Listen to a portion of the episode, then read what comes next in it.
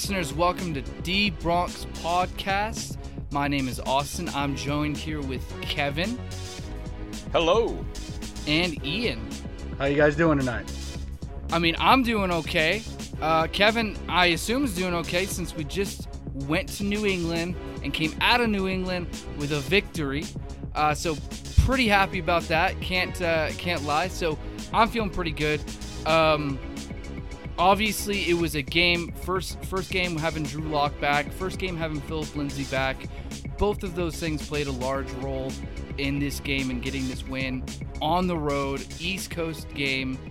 Uh, early start time too, and I think sometimes we under uh, estimate how much of an effect that can have on the players. But uh, but Kevin, I'm going to start with you. I just want to take a second, just take a few minutes to just focus on the good that we saw in this game. Uh, of course, there were some things to definitely work on, seeing as though we didn't even score a touchdown.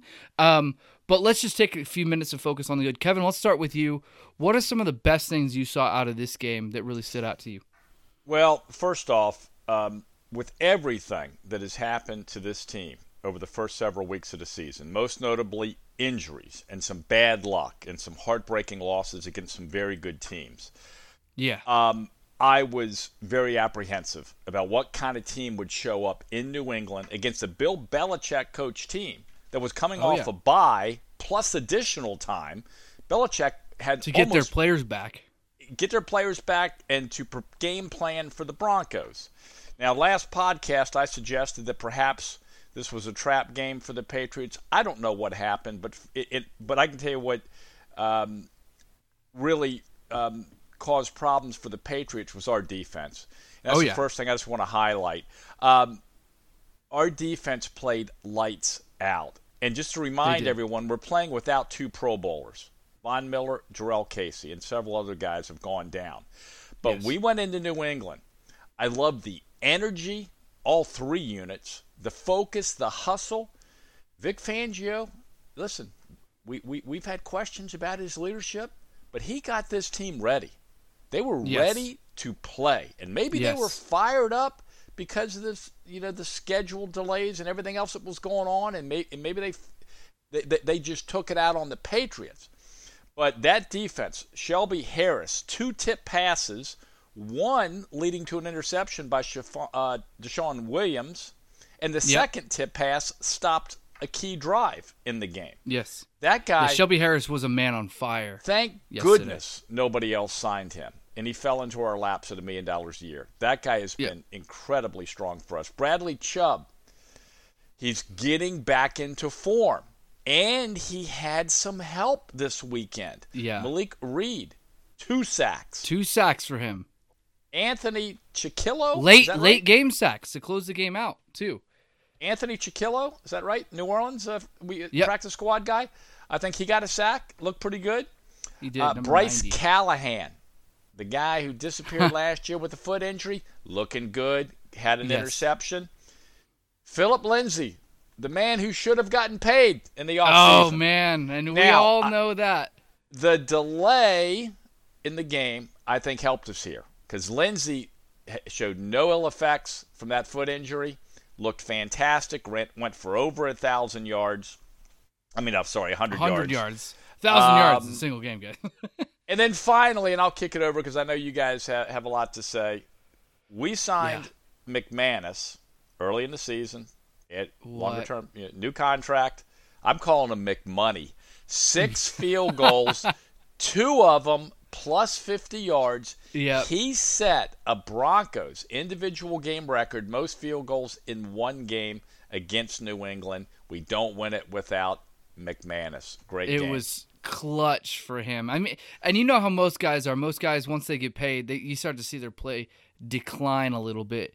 But he elevated, and and I think one thing about McManus that we that a lot of us, obviously outside of the locker room, clearly, um, we don't realize is he's actually one of the leaders of this team, and he's their he's their player association player rep.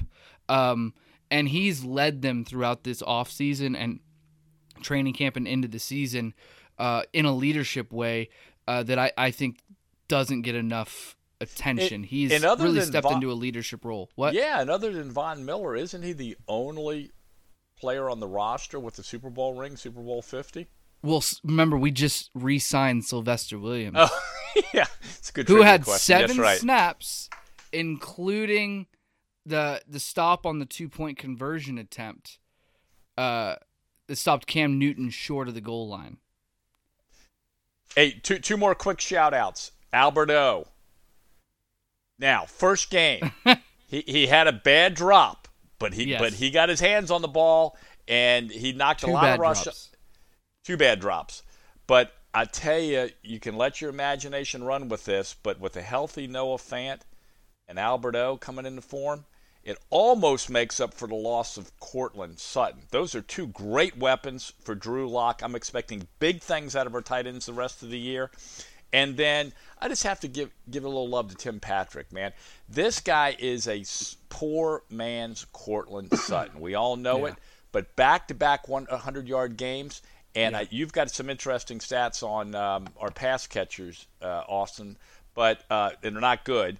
But this guy has the surest hands of, of our current, uh, you know, ensemble of pass catchers, and he keeps coming up big for us. current healthy pass catchers. Yep. So yeah, I'll, I'll jump in real quick, uh, and Ian, then we'll get we'll we'll get yours. I just want to just a couple notes on what you kind of mentioned. Yeah, Pat, Tim Patrick uh, has really stepped to, into his own last week. I thought last week it might partially have been a maybe a rapport that had developed with Brett Rypien because we hadn't really seen that kind of a game out of him with any of the other quarterbacks. But clearly it was more than that. Clearly he's just starting to get uh, starting to elevate his game with Courtland Sutton be being out and uh, another another one of those deep balls uh, that he was able to come down with in in tight coverage. Uh, so that was great to see.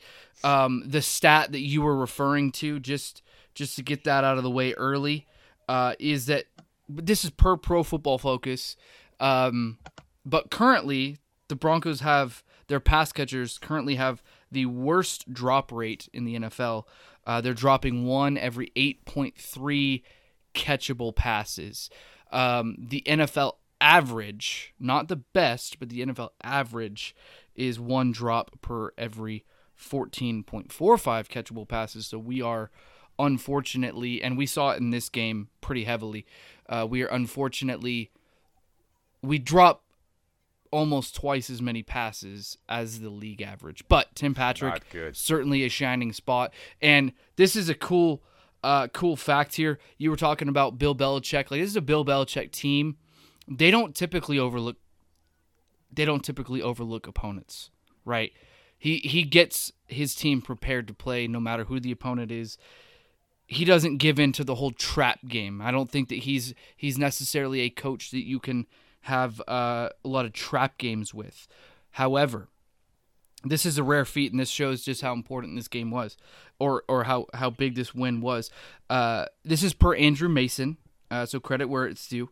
Uh, the Pats entered the day twenty three and one in their last twenty four home games against a team led by a quarterback making one of his first eight NFL starts. New England had also won the last 10 straight games, regardless of venue, home or away, against teams with a QB making one of his first eight pro starts. Drew Lock, even coming back from an injury, went into New England and did something incredibly rare that puts Bill Belichick in New England 23 and 2 in their last 25 games in that scenario. So Ian, let's turn to you. Um, Kevin, you kind of covered a lot of the a lot of the shining spots here, but Ian, I'm going to turn to you. Uh, what are some of the other things, or even some of the same things uh, that really stood out to you in this game? So I actually, one of my best friends down in Florida is a diehard Patriots fan. I used to watch every Broncos game that the Patriots and Broncos play together. To watch it at his house, or he watched it at my house, or whatever. So obviously we're not in the same state. So you know, obviously we're texting throughout the game, and we we, we josh each other a lot. And but after I think the fourth or fifth Brandon McManus kick, he said that guy's leg should be should be should be made into a bronze statue. he says it's like having Joe Montana just throw it through the uprights. Yeah. So what I'm saying is Brandon McManus, uh, he killed it. Um, That's a good quote. Yeah, and I mean, I mean, had multiple fifty yard, t- uh, fifty yard kicks. Um, And all down the middle, if I remember. right. I mean, They I mean, were- there was there was not There one was that I was not like, really oh my any that were close. No. There wasn't one where like you're it- like in your fingernails. He did a great job. Obviously, he was our only source of offense in the red zone. Obviously, um, Only source of points for sure. yeah, for sure. Uh, I liked what I saw from Drew Lock. Threw a bunch of dimes. Um, the Albert O thing, um, uh, being his first NFL start ever, I thought he should have come down with two of those, two of those crucial touchdowns. It just kind of just went right through. They were covered well, but he definitely had to beat, and he was above the defender. Um, but he did come out with some two great catches um, in the middle of the field. and, So- run, and run after the catch. Run One after of the them catch. was real crucial too on a third down. Exactly. So I like what I when I said when he starts to get like acclimated to playing NFL football, um, especially when you put Noah Fant back out there. I Yeah. mean, I mean it, that tho- like Kevin was saying. I mean that's you're making up for Sutton um, with those two with those two guys. Um, tight ano- ends. Another thing, um, I think it's time we start talking about um, maybe switching Ezra Cleveland with um, okay, Tyrie Cleveland. Tyrie Cleveland. That's Ezra We're, we're kind of was the guy focusing on positives here. That is definitely a topic I want to talk about, though. But I, I think right now you, you you maybe try to sign um, Shelby Harris to a multi-year deal in the middle of the season and get Yes. Patrick paid too, because Patrick is showing up Agreed. immensely for us not having actual number one uh, target. Yeah, and, and in addition to that, we we the Denver Broncos have paid less on their offense, have less money tied up to their offense than any other team in the NFL, including like the Jets. You know, um, so that says a lot. Uh, we do have, you know, I hate to say it like this, but we have money to burn. Um, And another and thing, Shelby another thing- Harris, I think if you let him keep playing at this level, his price is going to keep going up. So you want to sign him now mid-season while you can still get him before he wants to go test free agency. His price is going to keep going up if he keeps doing this. And I would have said this a year ago, or maybe two years ago. Start talking about locking up Bolles for a multi-year deal. I wouldn't have said it a Yes. year ago. I wouldn't have said it a year ago either. But the guy is playing lights out at left tackle. He is lights he has out. been he has been it has been a night and day difference. it's something. It's been like something clicked in his unreal. head. Something clicked. It's like we don't pick up his fifth fifth year option and then something He was like, "Hold my beer. I'll show He you." just I don't maybe it's maybe it's a motivation thing. A lot of guys need that motivation where reality hits, reality sets in, Mhm. and when the Broncos didn't pick up that fifth year option, he's like, "Oh dang, I got to get this together." Like He's motivated. and this and is my plus, career I mean, here. Second year coaching with Mike Munchak. I Mike would not, Munchak I would not underestimate absolutely. that. I think, uh, you know, he's a bit of a slow learner, right? But I think he's catching on. He's learning how to play the position finally. Exactly, and I think that's what Mark Schlereth said the best. Uh, the guy is probably the most athletic guy on the entire team, Yeah. but it was up Yeah. here. It was the knowledge of football. it was a he mentality getting. thing, a mental. But thing. now it's starting. Now the knowledge of football is starting to add up with the athleticism, and now he's starting to put together. Well, obviously a career year. He's not getting flagged. He's not. It's. I mean, he's not giving up sacks and he's not He's getting not- flagged. exactly. And he He's looks playing good better in the than run Dalton game Reisner. too. He looks good in the run game. I yeah. I'm. I'm actually. I'm dead. I'm. Because you don't want to wait towards if he keeps playing this way. You do not want to wait until the end of the season or the off season when people are like, "We saw his tape." It's the, the second most important position on the team behind quarterback. But quarterback, yeah, it's the left man. tackle. We got to lock him up It's if we can. Yeah, left ta- corner. You can make an argument argument about corner and pass rusher too on the defensive side of the ball, but definitely the second most important on the offense. Um, man, uh, so I'm gonna jump in here. I man, having Lindsay back. Ooh, yep. He was ooh, a man. spark. And here's Big the My thing: dude. Melvin Melvin Gordon's a good back. This is not this is not to say Melvin Gordon's not a good back. Melvin Gordon's a great finisher too. Like he knows how to get the ball in the end zone. He's had a knack for that his entire career, um, and that's why he's, you know, gained the uh, numbers and stuff that he has is because he just he finishes in the end zone. But his but Melvin Gordon's issue is his yards per carry. Typically, is not super efficient. Sometimes he'll have a game uh, where he's able to get those per carry numbers up. In other games, like even last week against the Jets, he broke 100 yards and he was crucial in that win. But he doesn't. He he finishes 60 something or 70 yards ish if he doesn't get that last 43 yard touchdown or 47 yard touchdown, whatever it ended up Exactly. being. Um, and and then you're looking at that three yards per carry number again. Uh, hmm but Phillip Lindsay broke 100 yards, and his longest rush of the day was 20 yards.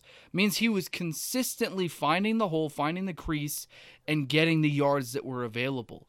And you just saw it just constantly. I mean, here's the thing. The, the numbers do not tell the full story with Drew Lock, so I'm not gonna say, "Hey, his stat line was bad, and so he was bad." That's not that's not my my mentality on Drew Lock. But the reality is, we only completed 10 passes, and we still won this game and a lot of that had to do with Phillip Lindsay carrying the ball 23 times in the absence of Melvin Gordon. And they say that he's not a workhorse back. 23 Oh, times? That's workhorse. Man, he's I mean, and we all know he's the guy who should have gotten paid. It shouldn't have been Oh, Melvin 100%, Gordon. No offense to 100%. Melvin Gordon, but Phillip Lindsay had earned it. He had done it two years in a row as an undrafted rookie, or not undrafted rookie, but undrafted guy. Two years breaking a thousand. He's been a workhorse since he came in, and for whatever reason, people just don't see it. People just don't recognize what's very blatantly obvious. and he uh, plays to mad. anyone he who actually mad. pays attention to the team. But moving on from that, so that was great. Uh, looked looked great in regards to um, having him back for sure. Another another area that looked great, our safety tandem, our safety tandem of Kareem Jackson, Yep. Justin Simmons. They finally looked the part that they had played all year last year. Now I would say that I would say the first quarter of the season, first four games, they had moments. They had moments of like, oh yeah, that's still them, and then other times where it's like, okay, that was that was kind of not good. Um, but this game, they they truly looked the part and really elevated the play of that of that uh, secondary. Bryce Callahan looked great. Doesn't look like he has any ill effects of that uh, injury. De'Vante Bausby, guys, come on! Like this guy, this guy looks legit. I don't know how we weren't playing him over Essang Bassey the whole time, but this guy is legitimate corner in the NFL. Um, here's here's a stat. I, th- I think I saw this on NFL Network earlier today. Wide receivers for the Patriots had a total of six catches for 63 yards. six catches for 63 yards. That's corners doing their job. And we're getting AJ Bouye back next week. Like in all likelihood, we should be getting AJ Bouye back, so that's going to elevate that even more. Uh, the but- rookie cornerback looked pretty good, right, out of Iowa. Oh, Michael. Ojemudia, absolutely. That was the next guy I was going to talk about. This is the first game that I've. he's shown flashes at times as we, as, as we have talked about, When he but this is the ball first game that I've seen him look throughout the entirety of the game look like a good NFL cornerback, and he caused two forced fumbles. One of them rolled out of bounds. That Um, other one where he but the other one, out. Justin Simmons came in and scooped up, got a crucial turnover. Um, so that was huge. Yeah, I mean, just this defense. I mean, Vic Fangio's scheming on this defense was unbelievable. Let's just talk I mean, about this is. Go ahead. let's talk about how Cam Newton can't beat us. Oh and four. He has a tough time against us. He definitely he, does. He never wants to see. He never wants to see Broncos on. His own. I want to know if he wanted to. I I guarantee he was like, I tested negative for we're playing the Broncos, right? I tested negative. Try that again. I want to see if I can get positive. I don't want to play this game. but So he was to, he was pissed but to when they moved the Austin's game back a week. he was holding. Cam was holding on to the ball multiple times, Cover and we had four sacks, and I, I believe at least a couple of them were pure coverage sacks. He Mm-hmm. could not find a guy to go to. And that's the silver lining with AJ Bouye going down and some of the other injuries is it's helped develop the rest of the, These guys the, have the learned backfield. on the job. Oh yeah, Yeah. hundred percent. They've had to learn on the job, and of course, if you listen to our previous podcasts, I, Ojemudia, everyone's everyone's game plan was, hey, throw it Ojemudia, and that's what was, that's what people's game plan was, and now he started to show he's that learning. he can do it. Like he's starting to learn how they're attacking him and and what they're doing to when they when they are coming at him and uh it just it showed a lot of growth in this game um and Yeah, I don't and s- as I was saying, Vic Fangio just his his ability to scheme this defense with all the injuries that we have. We have to remember no Dre'Mont Jones, no Demarcus Walker, no Von Miller, um, no A- AJ Bouye. I mean, we've been we've been ravaged by injuries. Some of those guys, Dre'Mont Jones and Demarcus Walker, have a chance at playing this this coming week against the uh, Kansas City Chiefs, but um, but still questionable at this point. But his his ability to scheme up now, way way way way way way back, way way way back, Fangio did call a lot of blitzes in his early days as a defensive guy. Recent years, not so much. He's kind of turned to more of a confusing coverage, rush four type of guy.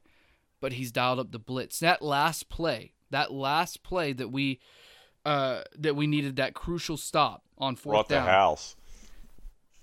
He brought a blitz. He says that he's never called before. Two safety blitz. The double safety blitz, a, a delayed double safety blitz. He said he's never called that before in his career, and they just added that this week. This week, and he called it. He said, because here's the thing, Bill Belichick and now it's not Tom Brady anymore, but Bill Belichick and this their coaching staff, they recognize things that you've done 15 years ago, and so they have this unbelievable memory of when they see something. Oh, they have an idea of what it's going to be. But for him to call a play he'd never called before, I thought was was was very clutch. Now, um, they look like there might have also been a miscommunication on the receiver's route on that and where he threw the ball. But bringing that blitz didn't leave him any time. Didn't leave any time. So I thought that was great. Great way to end the game. But um, Hey, I do let- let turn- just- yeah, Go just ahead. real, real quick. Bill Belichick. uh, We haven't mentioned this yet, but I, I really feel like we should talk about it briefly. Uh, the Patriots score a touchdown. You know, their only touchdown with eight and a half minutes left in the game in the right fourth quarter. So Yeah. they go for two points. It was really bizarre. Um, they go shouldn't for have two done it points. yet. Yeah, they should not have done it yet. It just seemed like a really strange call for Belichick. And when they missed that, two, now you know clearly, if they made the two point conversion, then they're within within seven points of the Broncos. But if they miss it at that point, now they're two possessions or two scores down. It just seemed odd. And I don't know if you guys reacted the way I did, but I was really shocked that they went for it. I was shocked. I was shocked. I was shocked. I didn't think they were going to go for it. I really I Save didn't. was that, you save that until the le- the end of the game. But I think I think with how consistent Cam Newton's been in his career running that play, that was just kind of like a play to win the game type of move. Um, maybe not a smart move. luckily it didn't work. But yeah, It didn't work.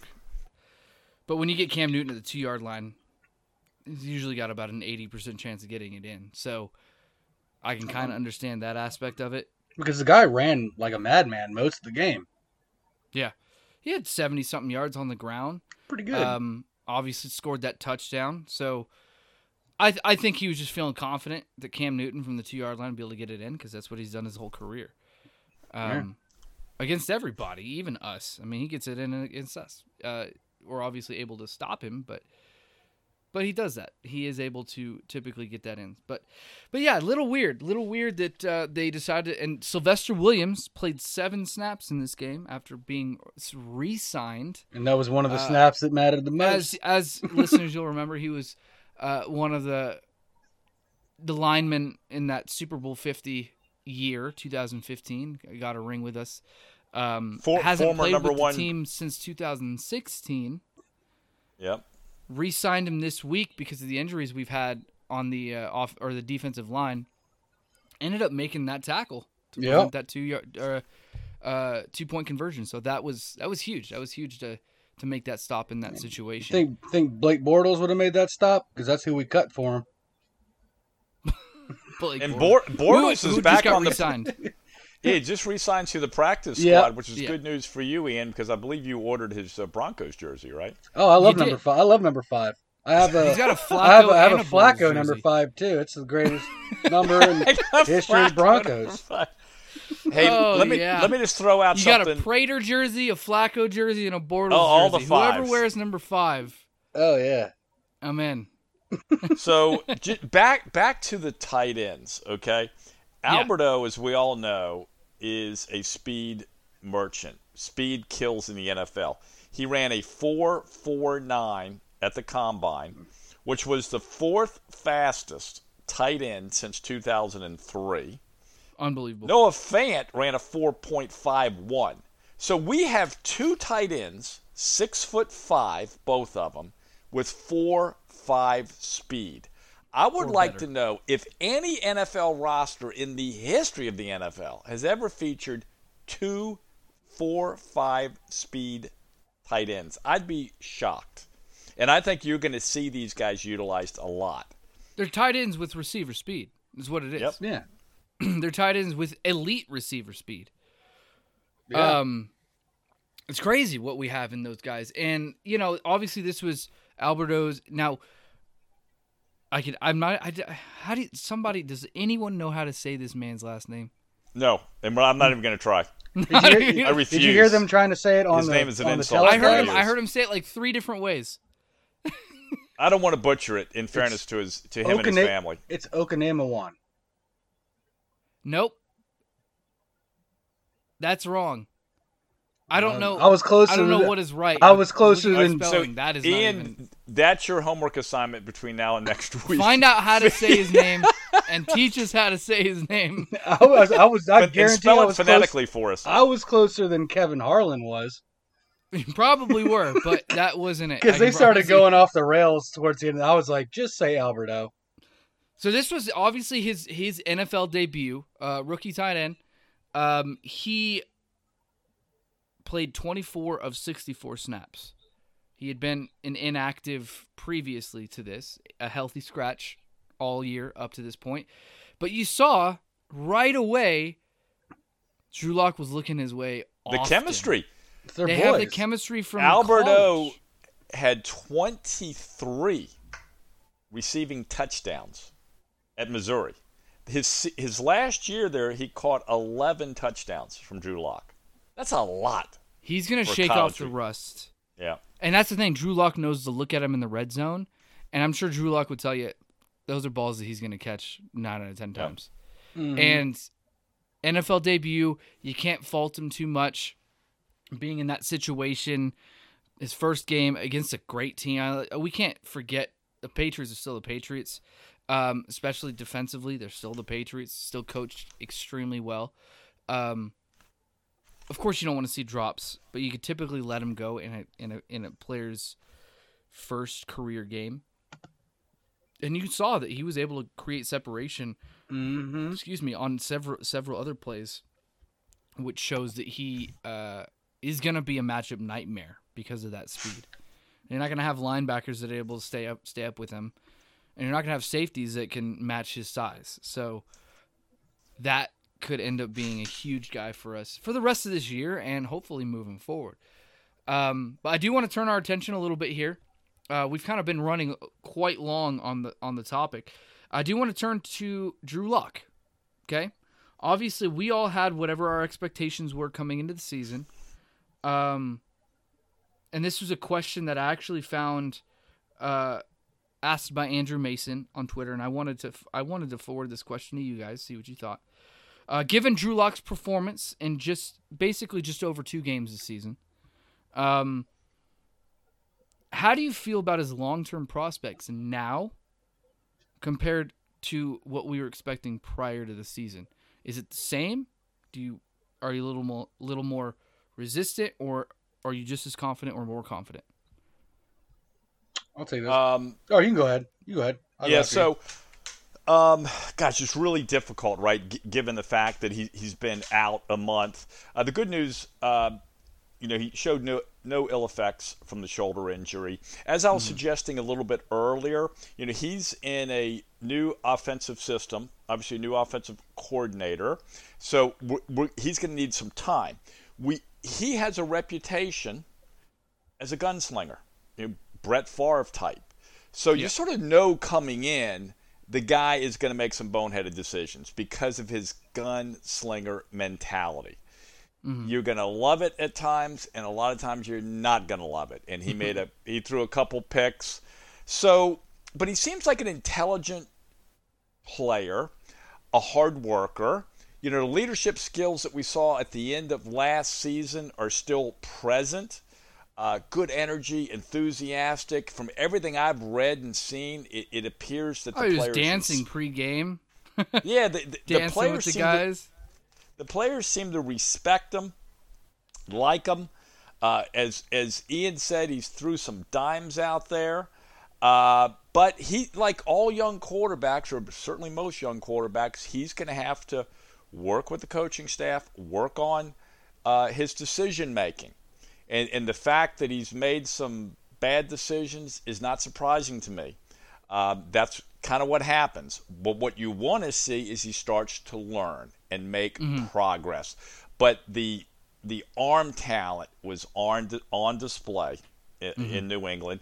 Remind everyone at Missouri, uh, he, his senior year, he was number one in the country in terms of deep ball accuracy. He can yeah. go deep.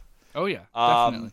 and and then the final thing I would say is it's a shame that so many. I mean, he went into this game without his number one wide receiver, without his number one tight end, and and um, you know, so he, he didn't have the full complement uh, of playmakers out there. And I know we, we, we, beat the injury drum to death, but it, it, it's apropos to this conversation. But I still feel, you know, cautiously optimistic that he's our guy long term. And obviously, he's got the rest of the season, and he needs to stay healthy, of course, uh, to prove it uh, to us and to prove it to the team. A lot of good points there. Uh, so, in short, you feel about the same as what you did coming into the season. Yep. Okay, Ian, go ahead. I feel more confident. Um, yeah, he only completed ten passes this game. Um, I liked his aggressiveness. I don't know if that was, I was probably you know Pat Shurmur's play calling or whatever, but a little bit of both, I'm sure. I mean, but I mean uh, the way, if it wasn't for the, at least the four drops, I mean the guy would have had three touchdowns and over 300 yards. So he's he's given our playmakers an opportunity to make the play on the ball. Mm-hmm. Um, and he can make all those throws. I mean, there was a couple of those ones that I, I, how fast those things going? Like seventy miles an hour. Like, I mean, this guy's just chucking ball. Like, like some of those throws, I was just like, man, I couldn't even. There's no way. So I, I'm more the person that you know, let a guy develop, you know, especially if it's somebody that was highly touted as a first round pick but slid to the second. Um, it's definitely not Paxton Lynch. Obviously, we know that. Um, but I'm I'm encouraged because he makes great throws, and we haven't really seen him make those the, like two picks in one game. That's never happened before. That's the first time it's ever happened. So it's kind of uh, like. Did it not happen against the Chiefs last year? Did he throw two picks against the Chiefs last year? I thought he only threw one. I thought he did. I could be wrong. I thought he only did one, but I don't know. I could. We, either one of us could be wrong. I haven't looked up the. You talking about the snowball game? Yeah. Um, but I'm encouraged. Uh, the one thing he has is he's got leadership too, and that's one thing that this team lacks. He had, he had nat- one, one, one pick against one pick against KC last year. That's what I thought. Okay, thanks for looking that up. But he's got leadership, and he's got command of the huddle. He's got command of the defense. The def- our defense loves Lock. I mean, Justin Simmons came out talking about. He's like he's a gamer. Uh, Von Miller, even though he's not with the team right now, loves him. I mean, there's there's yeah. no there's other than him getting injured a couple times early in his career within his first eight starts. Um, well, actually, his original injury was before his first start. But uh, he seems to be the guy that he's making football fun in Denver, and it hasn't been fun since Peyton Manning and, left. And he is mobile. He's got good foot speed, mm-hmm. and he has an ability to um, good pocket presence, I should say. Um, so he can get rid of the ball. He's going to get better at that. You know, he, he, he got injured against Pittsburgh probably because he was trying to do too much. Um, and one of the things, uh, and I'll kick it to you, Austin, but just final thing on Drew Lock, I really liked. He, he gets injured against Pittsburgh, and, and he and he's off for a month. And he was interviewed a week or two ago, and he talked about sitting in front of the TV. Um, you know, during during this period where he was rehabbing the shoulder, and he and he, he said he watched a bunch of older quarterbacks play. So I'm I'm guessing you know he's watching Rodgers, he's watching um, Brady, you know guys like that. Brees, and, Manning. And, yeah, those guys, and he's just watching how they get rid of the ball, how they protect themselves. He said there's an Man. art to staying healthy. Yeah, so God, don't you? You just love. He's not. He didn't go. He's not at home playing video games. He's studying. he's watching the Masters, the Drew Brees, yeah. and guys like that who have lasted in the league for years and years. Mm-hmm. And that is a great sign to me. Yeah, he's oh, not sit, he's not sitting home just like, uh, woe's me. I'll I'll be back in a couple weeks. He's actually studying. Me like, you know, all right, this seems to be a trend. I'm getting injured a lot how do I fix this? I mean, he, I mean, if anybody should watch, should be uh, Ben Roethlisberger. I mean, that guy mobile, but has been injured a lot in his career. Yeah. Yeah, I so so when looking at kind of the prospect between where I was at before the season and now, pretty much the same. Now, it's a small sample size, and you know, I would feel a lot better about asking that question. And I wanted to ask it just to kind of see where you guys were at. But I would feel a lot better about that question if he had played all these games up to this point.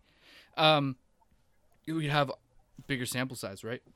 Excuse me, I am dying over here. Um, but we'd have a bigger sample size if we if he'd been able to play uh, up to up until this point. But of course, the injury history and how injury prone a guy is also plays into their futures as the long or as into their prospects as the long term guy. So you can't you can't really avoid that. Now his stat line was bad. 10 of 24 zero touchdowns, two picks. I think it was 189 yards if I'm not mistaken. It was. Um which is 18.18.9 yards per completion. Um that ain't bad. Um but and, and and like you were saying, Ian, he had some dimes that he threw, and like you had the one that bounced off of DaeSean Hamilton's chest oh, in the fourth that's quarter. That's the one, bro. That was, was a dagger. probably a touchdown, but at the very least, you're on the inside one. what the ten yard line. oh, um, yeah. We'll not get on this yet, but DaeSean Hamilton needs to be cut. Um, not demoted, cut like pay a different team to take him. Um, this is, I mean, he last last game against the Jets, he had a, a, a throw by Brett Rypien when he was wide open deep down the field. Brett Rypien. Oh, the one to the left, yeah. And, and he just he didn't even put his hands out. He did he didn't even try to catch it. And this has just been it's it's three years now. We're three years into this guy's career. He's it's just it's been a pattern. He hasn't grown. He's regressed, if anything.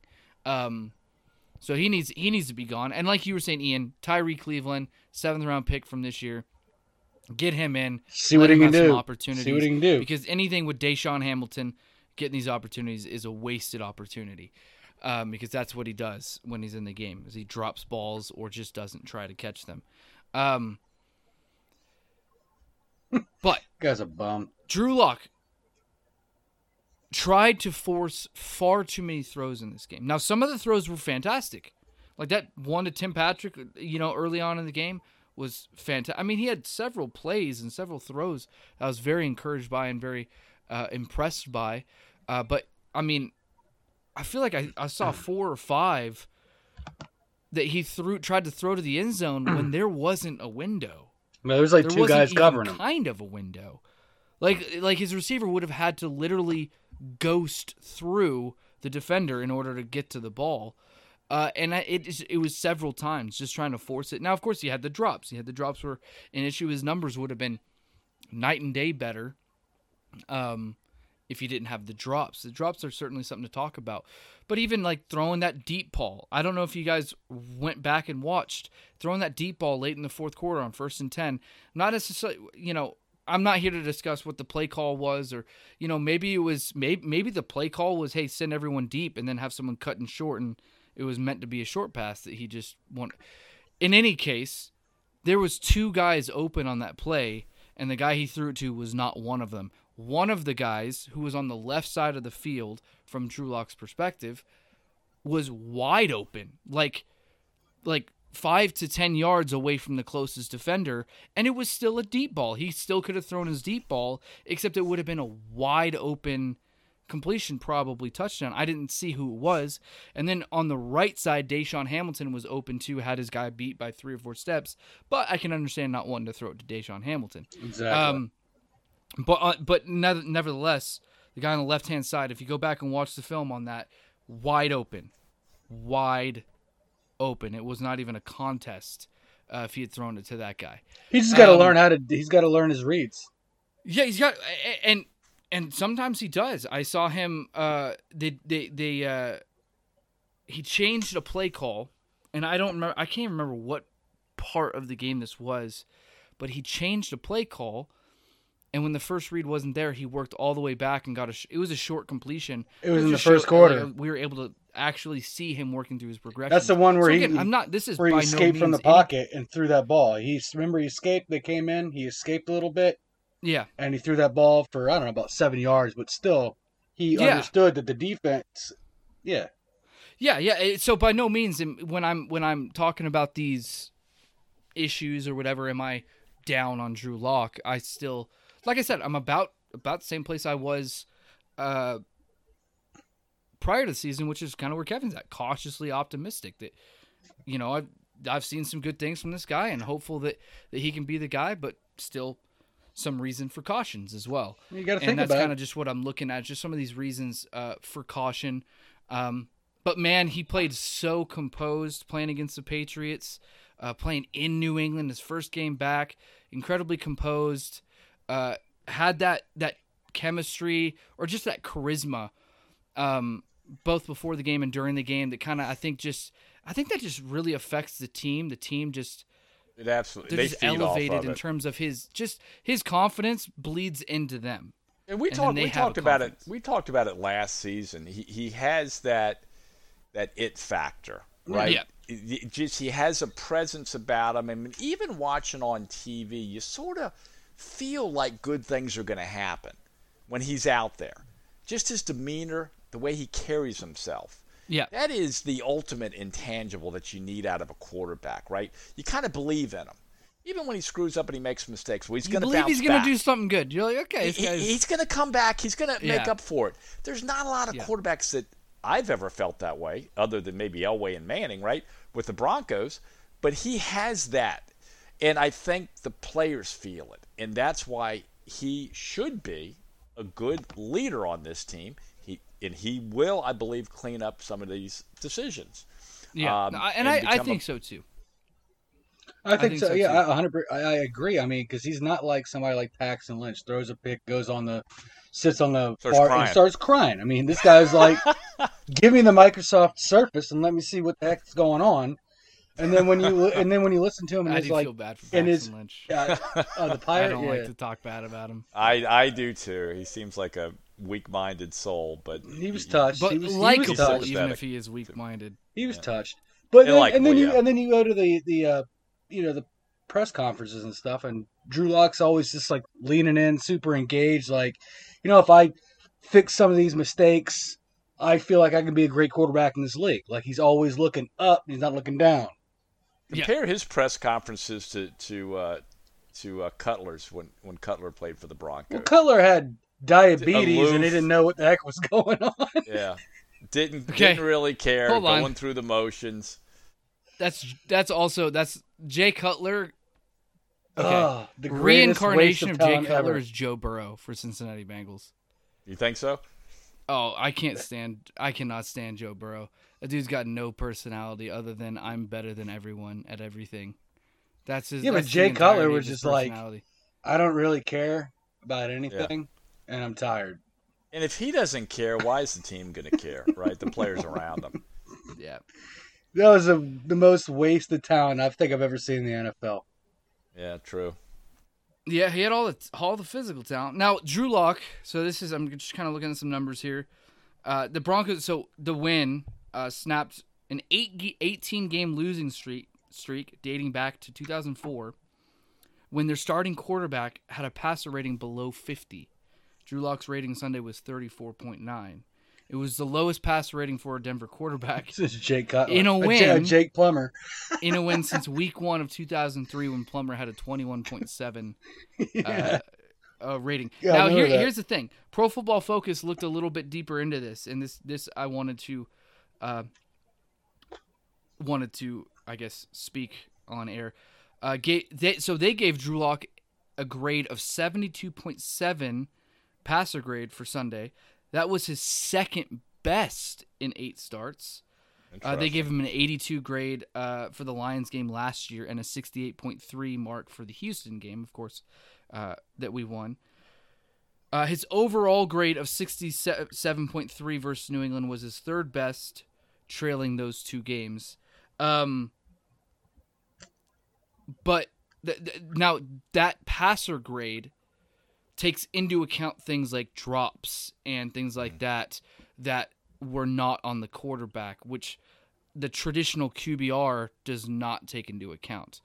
Um, so per Pro Football Focus, he actually had one of his better games throwing the ball than than he had had in his career to this uh, short career up to this point. So that's an interesting yeah. interesting fact. Yep. It's almost a it's it's a what could have been stat. Yeah, it's kind of like the yeah, their passer grade is like this is what he was in control of. This is how he did. Yeah. What he was in control of. This is how he did. Uh, and so that's definitely an encouraging stat for sure. And I mean, like I said, And you he got did a lot of good things. We won the game. We can't complain, but we didn't score a touchdown. Our red zone offense has to improve. Red zone offense has to improve.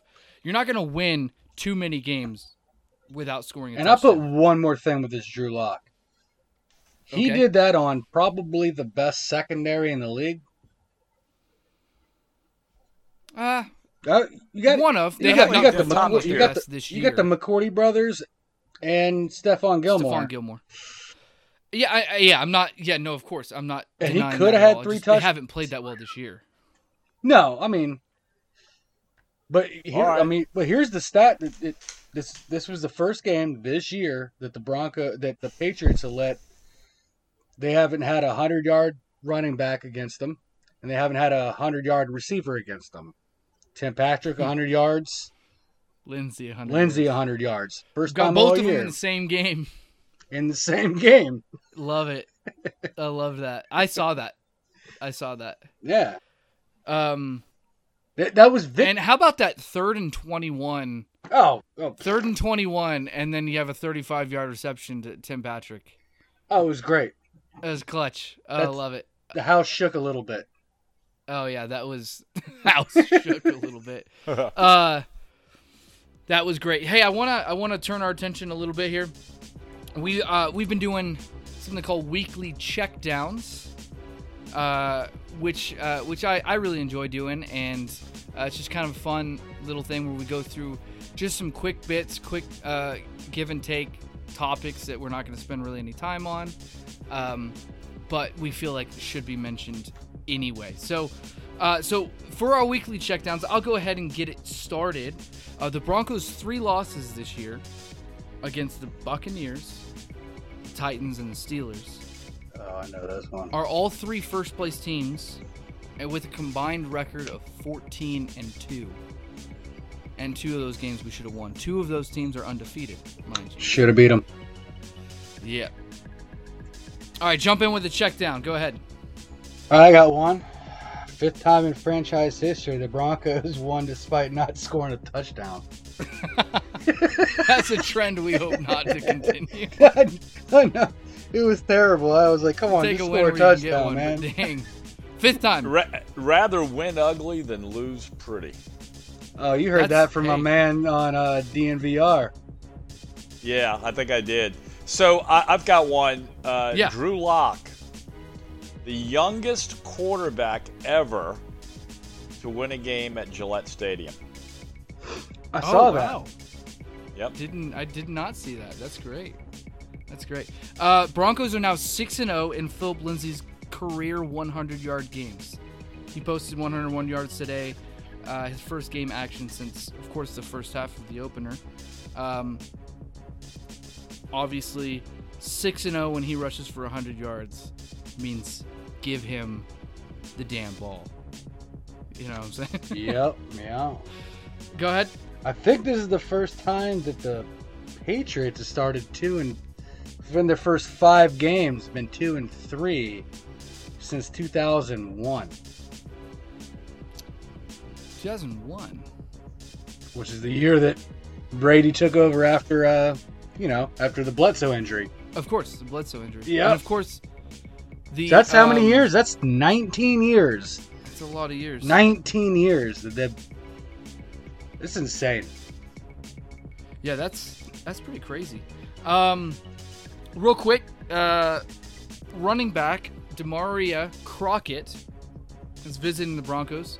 Uh, this is per Mike Klis. He has he was a Missouri teammate of Drew Lock in Albert O. Uh, he was undrafted rookie last year, who has spent time with the Packers, the Raiders, uh, and the Texans. He started testing today, uh, so he's still a few days before he clears protocol. But it looks like the Broncos are bringing in running back help uh, with the more than likely suspension coming to Melvin Gordon. Ah. You know, we've only had like one series, one or two series this season with Gordon and Lindsay in the backfield together. It's a Yeah, it's shame. been That's very a low. dynamic one-two punch. If we can ever get that going. And we'll, we'll see little. what happens. I mean, because uh, who knows what happens when he uh, gets, you know. You got to stay out of the drunk tank, man. he has strep throat. I mean, to How do you? injury. Here's the thing that I didn't get. I was like, you know, I was talking to my buddy down in Florida, the, the Patriots fan, and I was like, because he was like, oh, dude, why is it Melvin Gordon uh, playing? I was like, ah, he's in the drunk tank. And he's like, are you serious? And I was like, well, not technically. I was more of a joke. I was like, he got caught with a DUI on Tuesday, held out of practice, full practice on Thursday. Friday goes down with strep throat. Seems a bit odd. seems seems a bit odd. I By don't the way, you, you, you guys heard that he was fairly drunk, right? I mean, like oh no, he was blasted. drunk. He was, he And you also heard that apparently he called John Elway like almost immediately.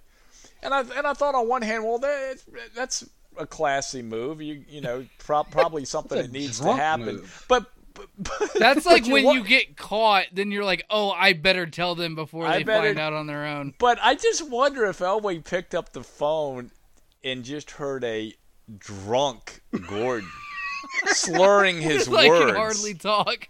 could hardly talk. He must have been just staring at the phone like, I don't believe I got this phone call. and like you Oh, mentioned, it's like it's like he's like, man, uh, hold, he's like, hold on, hold on, Montee. Is that Montee? Oh. Montee Ball? Is that Montee? Montee Ball? Ball? Oh no, no, oh, oh, it's Melvin Gordon. Man, what's up with you guys in Wisconsin and drinking? There's a pattern there in Wisconsin. I think needs to be addressed.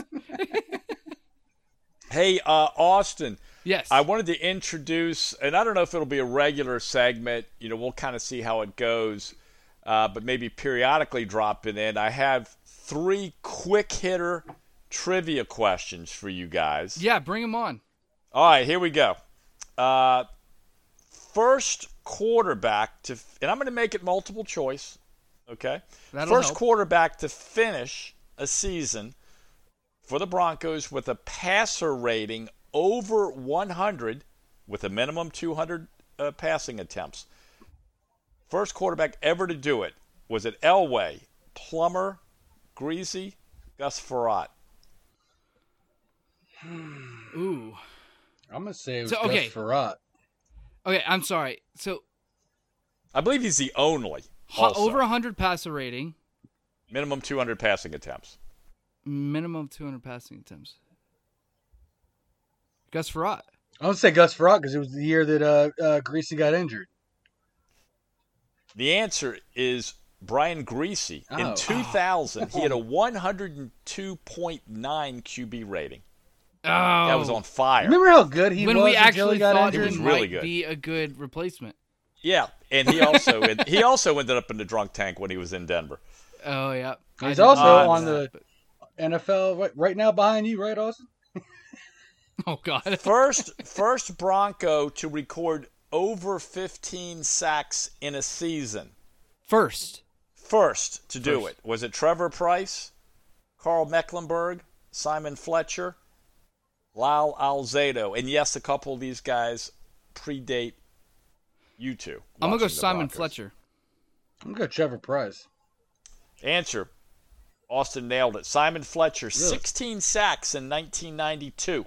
Yeah, Simon Fletcher was a beast pass rusher. That doesn't, He pre- was. that doesn't predate me, but I probably wouldn't have remembered that. I was like, All right, final question, guys. Nine. First running back, and I believe only running back ever for the Broncos to rush for 20 touchdowns in a season.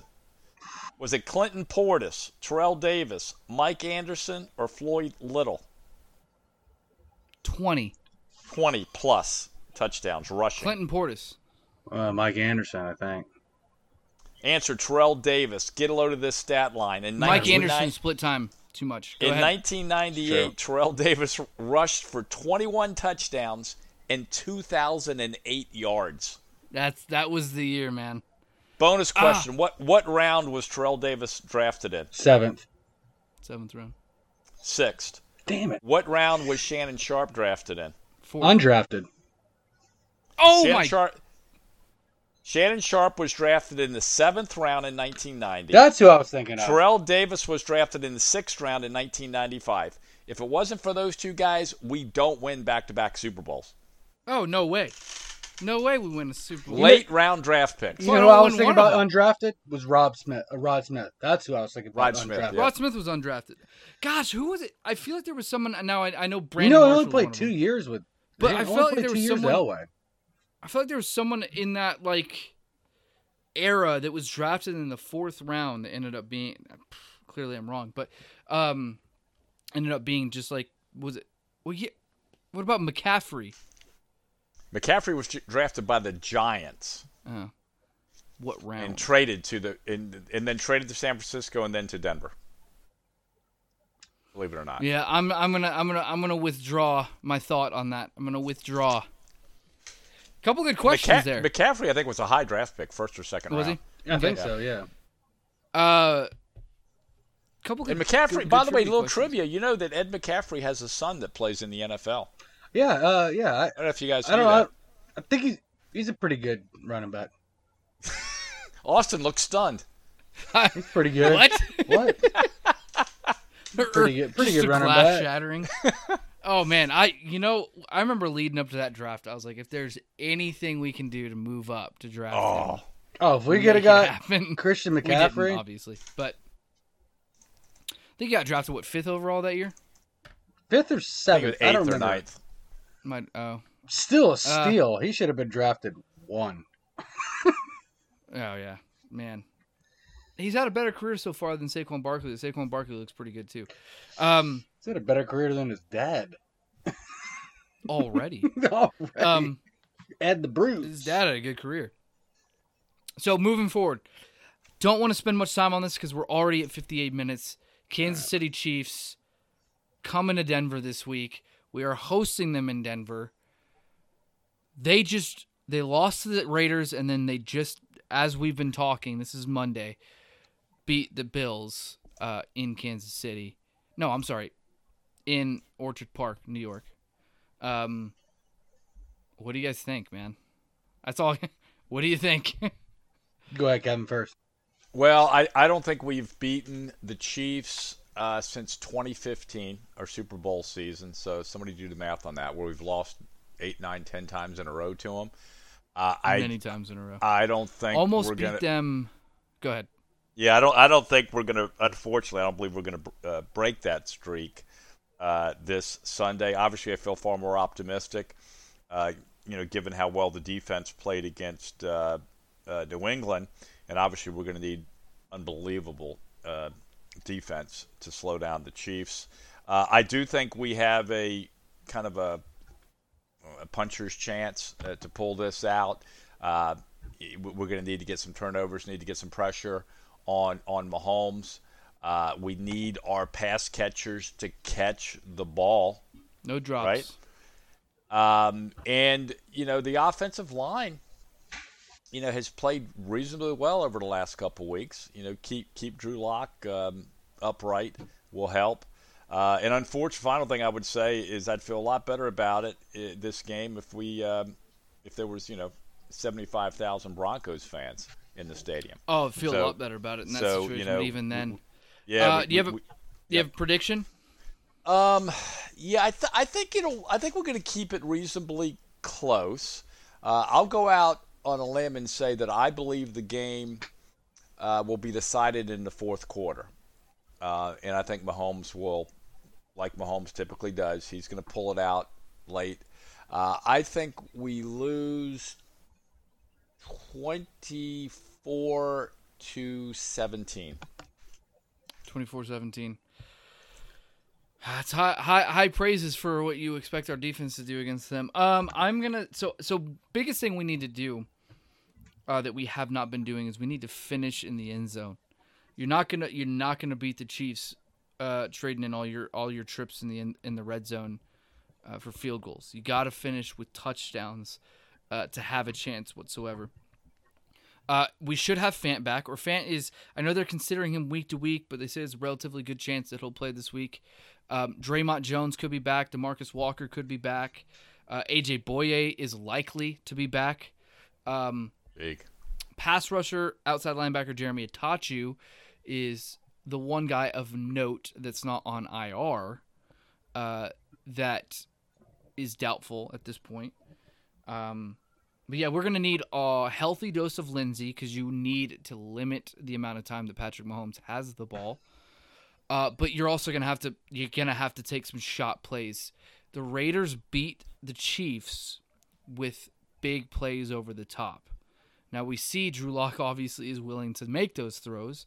Uh, we just have to win those battles. We have to come down with those. Hopefully, KJ Hamler uh, will be able to play in this game because he's got speed to burn. But I don't know how likely it is at this point that I he's going think to play. he's I think he's doubtful even at this point right now.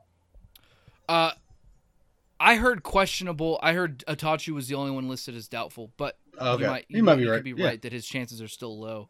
Um, yeah, because we're gonna we're gonna need some explosive plays uh, to keep this game close and within striking distance. I I don't think we win. Unfortunately, I now good news. I predicted we lose. I I predicted a loss against the Patriots as well, and I'm happy to be wrong. And I hope that I am wrong once again because if we pull this game out, we're three and three. Our season is essentially turned around. Like at least having the opportunity to compete, maybe even get the extra wild card spot this year. You know, uh, playoff con- con- contention would be back within the realm of conversation. Um, I do not think we win this game though. Uh, they just have too many weapons, and now they have Le'Veon Bell, who will probably play in this game. Um, who's a freak pass catcher. Uh, and we don't. I mean, we did pretty good. Uh, we did pretty, pretty good against running backs uh, against All the year? Patriots. Although James White, I think, had like eight catches for like seventy something yards. Um, coming out of the backfield, but I think we lose this game. Uh, I'm gonna go with 31-23.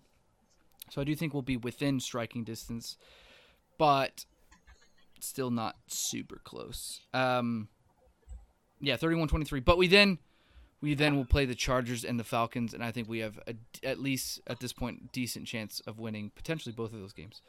Um, but Justin Herbert looks good, and the Falcons looked way better without Dan Quinn. Um, Ian, we'll go to you.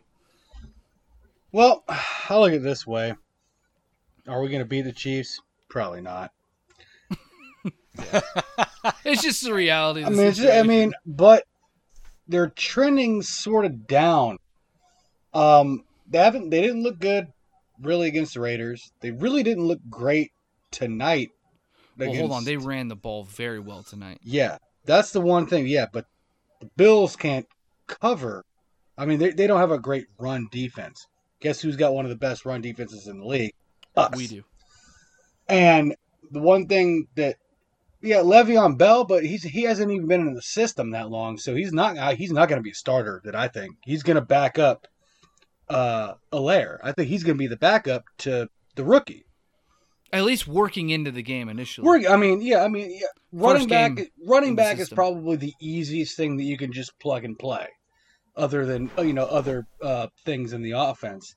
So he, tackle. I mean, we will see a dose of him, but I don't think we're going to see like a ton of Le'Veon Bell. Yeah. Um. So we might be able to bottle them up, and then just we've been playing pretty well against wide receivers. The only thing that you know, the, the only thing that really scares me, obviously, is the over the top thing with with Tyreek Hill, and then, uh, you know, Mecole Hardman. well, Harmon a little bit, but you know, Travis Kelce's the guy that you're just like, Red zone. It's it's he's, guy's it's, nuts. The it's an crazy. automatic touchdown. yeah. I mean, if you're yeah, if they're within like 25 yards, just they're gonna do a fade route and he'll catch it. And you know, when he and I remember he fumbled the ball early, he's running around screaming the f word. I'm like, dude, it's one drop, bud. yeah. You're gonna score three touchdowns for the rest of the game. So the guy's crazy. I mean, the guy's great. And then you got Mahomes. Left-handed passes. If. I hear a Showtime on, if I hear a Showtime Mahomes, I'm gonna tip my TV over. They're better. Joe Tessitore better not be calling this game, or I'm gonna lose it. I'm serious. But uh, anyways, moving on. but uh, I think, I think we're gonna keep it close. And this is the first time this year that I've predicted them to lose. Um, yeah. yeah, I'm not great at predicting apparently, except for You just you just for the. Yeah. you don't like predicting. No, I don't. I don't like. Yeah, I don't like uh, predicting my team's gonna lose, even though like I don't like predicting it either. I'm just. I I, just, think it's I gonna- know the reality. I'm. I'm probably gonna go the same route. You. I think it's gonna be 31-23. Yeah, because I, I, I feel like you can pick on their defense, especially especially their defense is beatable in ways. yeah. I think their run defense is better than their pass defense. I think we, if you could, if we could throw against them better than than we threw against the Patriots. And Yeah. the Raiders scored 40 on them, and that was the game Henry Ruggs sort of broke out, right? He had He had two catches yeah. for 118 yards. 118 yards. So, you know, for us to win this game, I think Jerry Jeudy, it's maybe it's his Come time on, man. to to break out. we Let's need get to see it. five or six catches for 140 yards and two TDs. I mean, a real breakout game like a first round wide receiver needs to have. Yeah, 'cause We, I'm- we're, I'm- we've been waiting on it. Yeah, You've 'cause had it with Justin t- Jefferson. 'cause- We had it with Henry Ruggs. We Yeah. had it with multiple guys CeeDee in Lamb. draft. I mean, I mean, we Yep. now we CeeDee need, Lamb. I mean, this is Jerry Jeudy time. It's Jerry Jeudy time. Now he's got to be the Hall of Fame. I mean, they always talk about the Hall of Fame five with the quarterbacks, Hall of Fame, the Hall of Fame five with the um, wide receivers, and Jerry Jeudy's the one getting left out right now. Could be, yeah. So I say he drops, you know, f- like Kevin said, five, six catches, 130, two touchdowns. I think if he does that, we probably win the game. Uh, I think the biggest, one of the biggest things. So, our defense has been good. Our Yes. defense has been good. It been should great. get better with the additions coming back this week. Keep in mind, the Patriots had averaged 29 points a game prior to this game against us, and we only allowed 12. Yep. That's good. Yeah, that's great. That's good. Um, but Well- I'm going to stick with the prediction and very much hope to be wrong. I would love and relish in being wrong uh, if we're able to pull out a win against the Chiefs because probably not going to go win in Kansas City. So if we're going to win, it's going to be this week in Denver. Um, Yeah, 100%. But yeah, definitely hope that, that I'm wrong in that prediction. But anything else you guys want to add before we uh, before we shut down at an hour Well, nine? You know, will the Chiefs have an answer to Brandon McMoney? Right? You got. Can they stop him? Can we just get him to start Can throwing they- the ball? Yeah, just send him out there. Uh, Every fourth down, just send him out there and say, kick it. Hold on, hold on. Can a quarterback kick the ball? Of Can he be back there get the snap and start kicking it to receivers running down the field. he might be good. I was gonna say just just get the Can ball you to imagine the he forty. just got a My, my brain froze just- on that question, but yes. just It was the, a dumb question. just get the ball uh, to the forty every time. Forty, kneel it three times, and kick the ball. kneel it three times. We're in the mile high try. air. He could probably kick it from 70, the way he's oh going. yeah. yep, yep. Yeah, Ball but I- control. Run the clock with kneel downs. Yeah, I mean that, that's the one thing we got. That's the one thing we got to do is we got to keep the ball out of Mahomes' hands. Yeah. Uh, Yeah, if we'll we gotta run goes. it 400 Um, times. Run it. Is, is there any times. chance Melvin Gordon plays this game? I think he does. I think he does. That would tremendously help our efforts to get a one-two. The only reason they're practicing again. unless it he gets- on what happens with the suspension. unless no, un, the, the NFL usually does it uh, after a conviction. They'll suspend somebody. right. But I don't That's think why I he's. I don't think he's supposed to go to court until like early November. Yep. So we have him till early November, and what they did, same thing they did with Kareem Jackson. Uh, it was a two-game suspension. Anyways, I'm going to wrap this up because we're at hour 11 now. So I'm going to go ahead and wrap this up. Listeners, thank you for listening. If you uh, have any questions, certainly feel free to. Uh, you can always leave us messages on anchor.fm slash debronx podcast. Uh, you can also follow, subscribe, uh, like whatever you like to do with your podcast, Uh, we're on board, uh, and also share uh, to your fellow Broncos fans. Um, we are just fans. We're fans just like you. We just like to talk Broncos. So um, hopefully you guys can get in on it with us, and I hope you enjoy the show. Thank you from Kevin, from Ian, from myself. We're out.